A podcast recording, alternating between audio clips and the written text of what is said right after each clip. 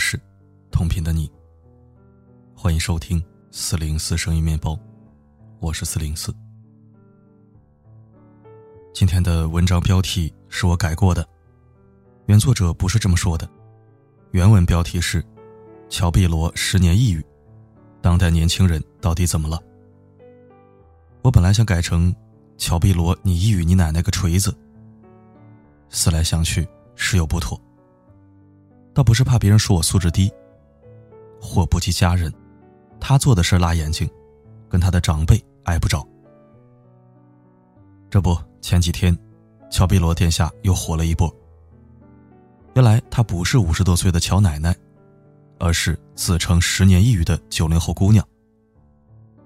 但用抑郁症来洗白，真是令人反感，且在无形之中，将刀子砍向了真正的抑郁患者。为什么这么说呢？一位知乎答主说：“他和其他自称抑郁以博取同情心的人一样，正把抑郁症在污名化的路上越推越远，让那些本该被关注的患者们遭受更多的歧视和嘲讽。当他们好不容易鼓起勇气诉说，得来的可能是：平时看着挺开朗的，怎么就抑郁了呢？年纪轻轻的，抑什么郁啊？”殊不知，正是这类简短的话，正把他们推向深渊，无路可走。痛苦无法感同身受，你可以不关心，但请别再拿抑郁症当挡箭牌了。这些年来，越来越多的年轻人患有轻度或重度抑郁症，不禁感慨：当代年轻人到底是怎么了？为何会走向抑郁？知乎上有这样一个问题：社会在进步，为什么年轻人的压力却越来越大了，甚至抑郁？不少网友反驳道：“谁告诉你社会进步了？”的确，进步的生产力，高涨的是劳动力。这几年，我国的劳动力达到了一个峰值，但可供利用的资源，并没有增加多少，有些行业甚至是在没落。衰落。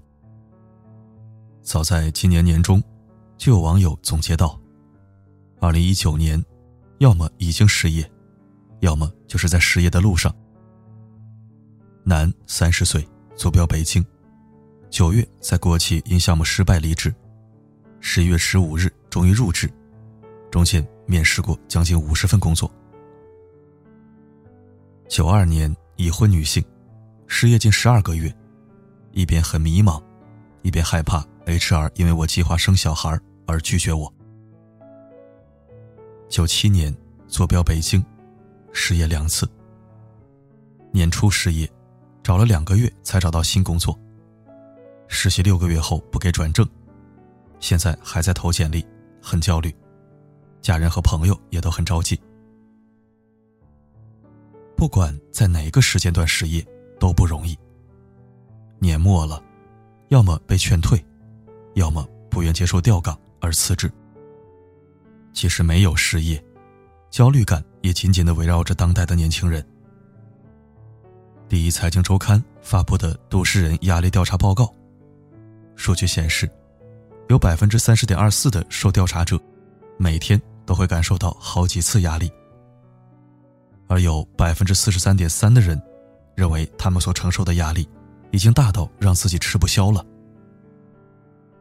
工作强度大，是带来精神压力的原因之一。除去工作和睡觉，中国人日平均休闲时间是二点二七小时。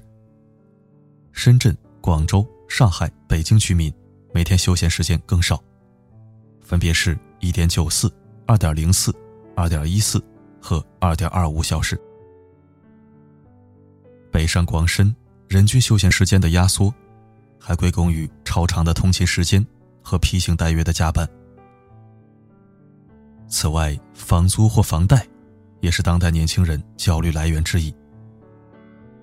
探探的数据报告显示，百分之七十二点一的在都市打拼的年轻人，需要将每个月四分之一以上的薪水，用于交房租或者还房贷。有百分之十七点二的年轻人。将月收入的三分之一用于支付房租或房贷。仅有百分之九点五的年轻人需要将每月一半甚至以上的收入用于交房租、房贷。存不了钱，懒得社交，脱单难，脱发易，亚健康，等等一系列问题，都集于一体，形成一个恶性循环。不堪压力，抑郁症也可能悄悄找上门。面对压力，逃离北上广深。成为当代年轻人考虑的范畴。可是，大部分刚毕业的年轻人都不愿意回老家工作，因为大城市有梦想，因为想要改变下一代人的生活，因为面子上挂不住，怕家乡人笑话。本科或者研究生毕业，在外面连连碰壁，就是不想回老家，只因害怕听到一句没出息。于是。想在年轻的时候拼上一把，哪怕会失败也没关系。这样即使回去，也不会后悔没到大城市奋斗一番。最好是能做出点成绩，再衣锦还乡。所以回老家发展的原因，基本就是这两个：要么功成名就，要么就是遭遇失败。这两个归隐方式，深深的影响着每一代年轻人。或好或坏，好是好在积极上进有斗志；坏是坏在过于看重名利，甚至成了面子的奴隶。曾有读者给作者连月写信说，自己本科毕业，却无一技之长，毕业后北漂，给好几家优秀企业投的简历都杳无音讯，最后感叹：如果我去干服务员，我怎么跟父母交代呀？追求体面是人之本能，可不能认清现实，还错把服务员这一正当行业当做丢人或者无法交代，就是面子造成的压力。若始终看不破也放不下，迟早会变成面子的奴隶。而不做面子的奴隶，更能拥抱着自由。曾被质疑的九零后李子柒。现如今被称为东方美食生活家。在爷爷去世后，他辍学外出打工八年之久。后来奶奶生病了，不想留下遗憾，他便毅然决然的回到乡下生活。他没有在意别人的看法，包括后来拍的视频，被人说是假的，一定是假的，他也不理。他将生活的美好倾注于食物当中。不断的巧用心思去创造美。做一张竹沙发，他从选竹子开始做起，裁割、拼装，一步步的制作。炒花生，会从花生的种植开始制作。他做每一件事都沉浸其中，享受着每一个步骤带来的喜悦。也正是这一份美好的传播，吸引了浮躁社会的大多数人。他一次只处理一件事的生活方式，与处于喧嚣空间的年轻人形成了鲜明的对比。大城市里拼搏的人们，一天要处理的事情太多了，也太杂了，疲惫感也随之涌来。所以，当我们看到沉浸于做一件小事的他时，也会倍感安宁，仿佛自己也暂时脱离了生活常态，放下了浮躁。游离在田园。说这些不是要你立马逃离北上广，而是希望你能和李子柒一样，主动追求自己想要的生活。若寻不着，便自己创造。学会无视他人的讥讽，尝试与压力做朋友。每代人有每代人的压力，可从小到大，我们接受了各种各样的教育，学习了很多技能。却唯独没有学会如何处理压力。每个人的心理承受能力都是有限的，可压力却好似无处不在，挥之不去。既然压力这么爱出现，我们是不是可以试着与压力相处，将压力变成动力？《自控力》的作者凯利·麦格尼格尔在另一本书《自控力和压力做朋友》当中提到，我们不该去对抗压力，而是应该接受压力，跟他成为朋友。当我们把压力当做朋友的时候，压力便不会再找你的麻烦。可是怎么做呢？建立一个关于压力的笔记本，买一个本子，用于书写关于情绪和压力的事情。每天二十分钟左右，无人打扰，如实记录。也可以写下你对压力来源的看法和对的影响。写完后，你可以撕毁，也可以秘密保留。保留的作用是可以做比对或者反思，避免有同类情况发生。这样连续写三天，压力便会得到一定效果的缓解。觉得压力大的时候，找朋友倾诉也可以。但研究表明，人们在写作的时候，会使用更多的情绪词汇去表达自己，且不是每时每刻都有人愿意听我们诉说。此外，还有一些常规的解压方式：一、培养解压的爱好，在工作之余，培养一个业余爱好。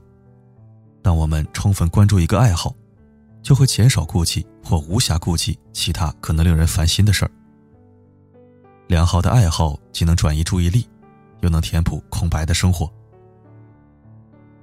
第二，不要做手机的奴隶，比如跟家人或者朋友吃饭时，把手机收起来；陪孩子做作业或者玩游戏时放下手机。再比如睡前半个小时不看手机。第三，充足的睡眠。从睡眠环境到睡前仪式。打造一个属于自己的睡眠模式，比如室内温度控制在十七度左右，室内避免用过亮的白炽灯，选用柔和的灯光等等。第四，保持运动的习惯。最后一个也是最有效果的方法，就是坚持定期运动。特别是遇到一些事情不顺利的时候，出去慢跑，可以快速转移注意力。暂时放下压抑。有压力并不可怕，可怕的是有了压力不懂缓解，还导致过度的自责和焦虑。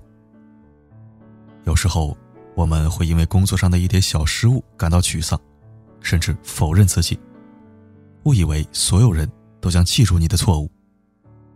这些都是压力造成的负面影响。事实上。并没有很多人在意你做错了什么。太在意他人的想法，等于主动被奴役，太不值得了。欢笑声、欢呼声，炒热气氛，心却很冷。聚光灯。是种蒙恩，我却不能喊等一等。我真佩服，我还能幽默掉眼泪。感谢收听。我个人对乔碧罗没什么看法，毕竟他又没骗我，我也从不给那些主播刷礼物，压根连看都不看。因为即使没有乔碧罗事件，我也知道镜头背后是一群什么样的人。不说一竿子打死一船人吧，百分之八十去掉滤镜和美颜，再卸了妆，都是扔大街找不到的一般人。所以说，乔碧罗怎么样跟我没关系，但是他厚颜无耻的说自己有十年抑郁症，这个我就不能接受了。我见过抑郁症患者，我自己甚至也轻度抑郁过，根本就不是他这副德行。别说在直播间挡着个脸要礼物。嗲声嗲气扮可爱了，就是求人办件事儿都要顾虑半天，生怕给别人添麻烦。请大家关注并理解抑郁症患者吧，别再拿他们开涮了。你可以不理解为什么抑郁，但请一定不要说一些风凉话，显得你多强大。生而为人，恳请善良。好了，今天的分享就到这里。我是四零四，不管发生什么，我一直都在。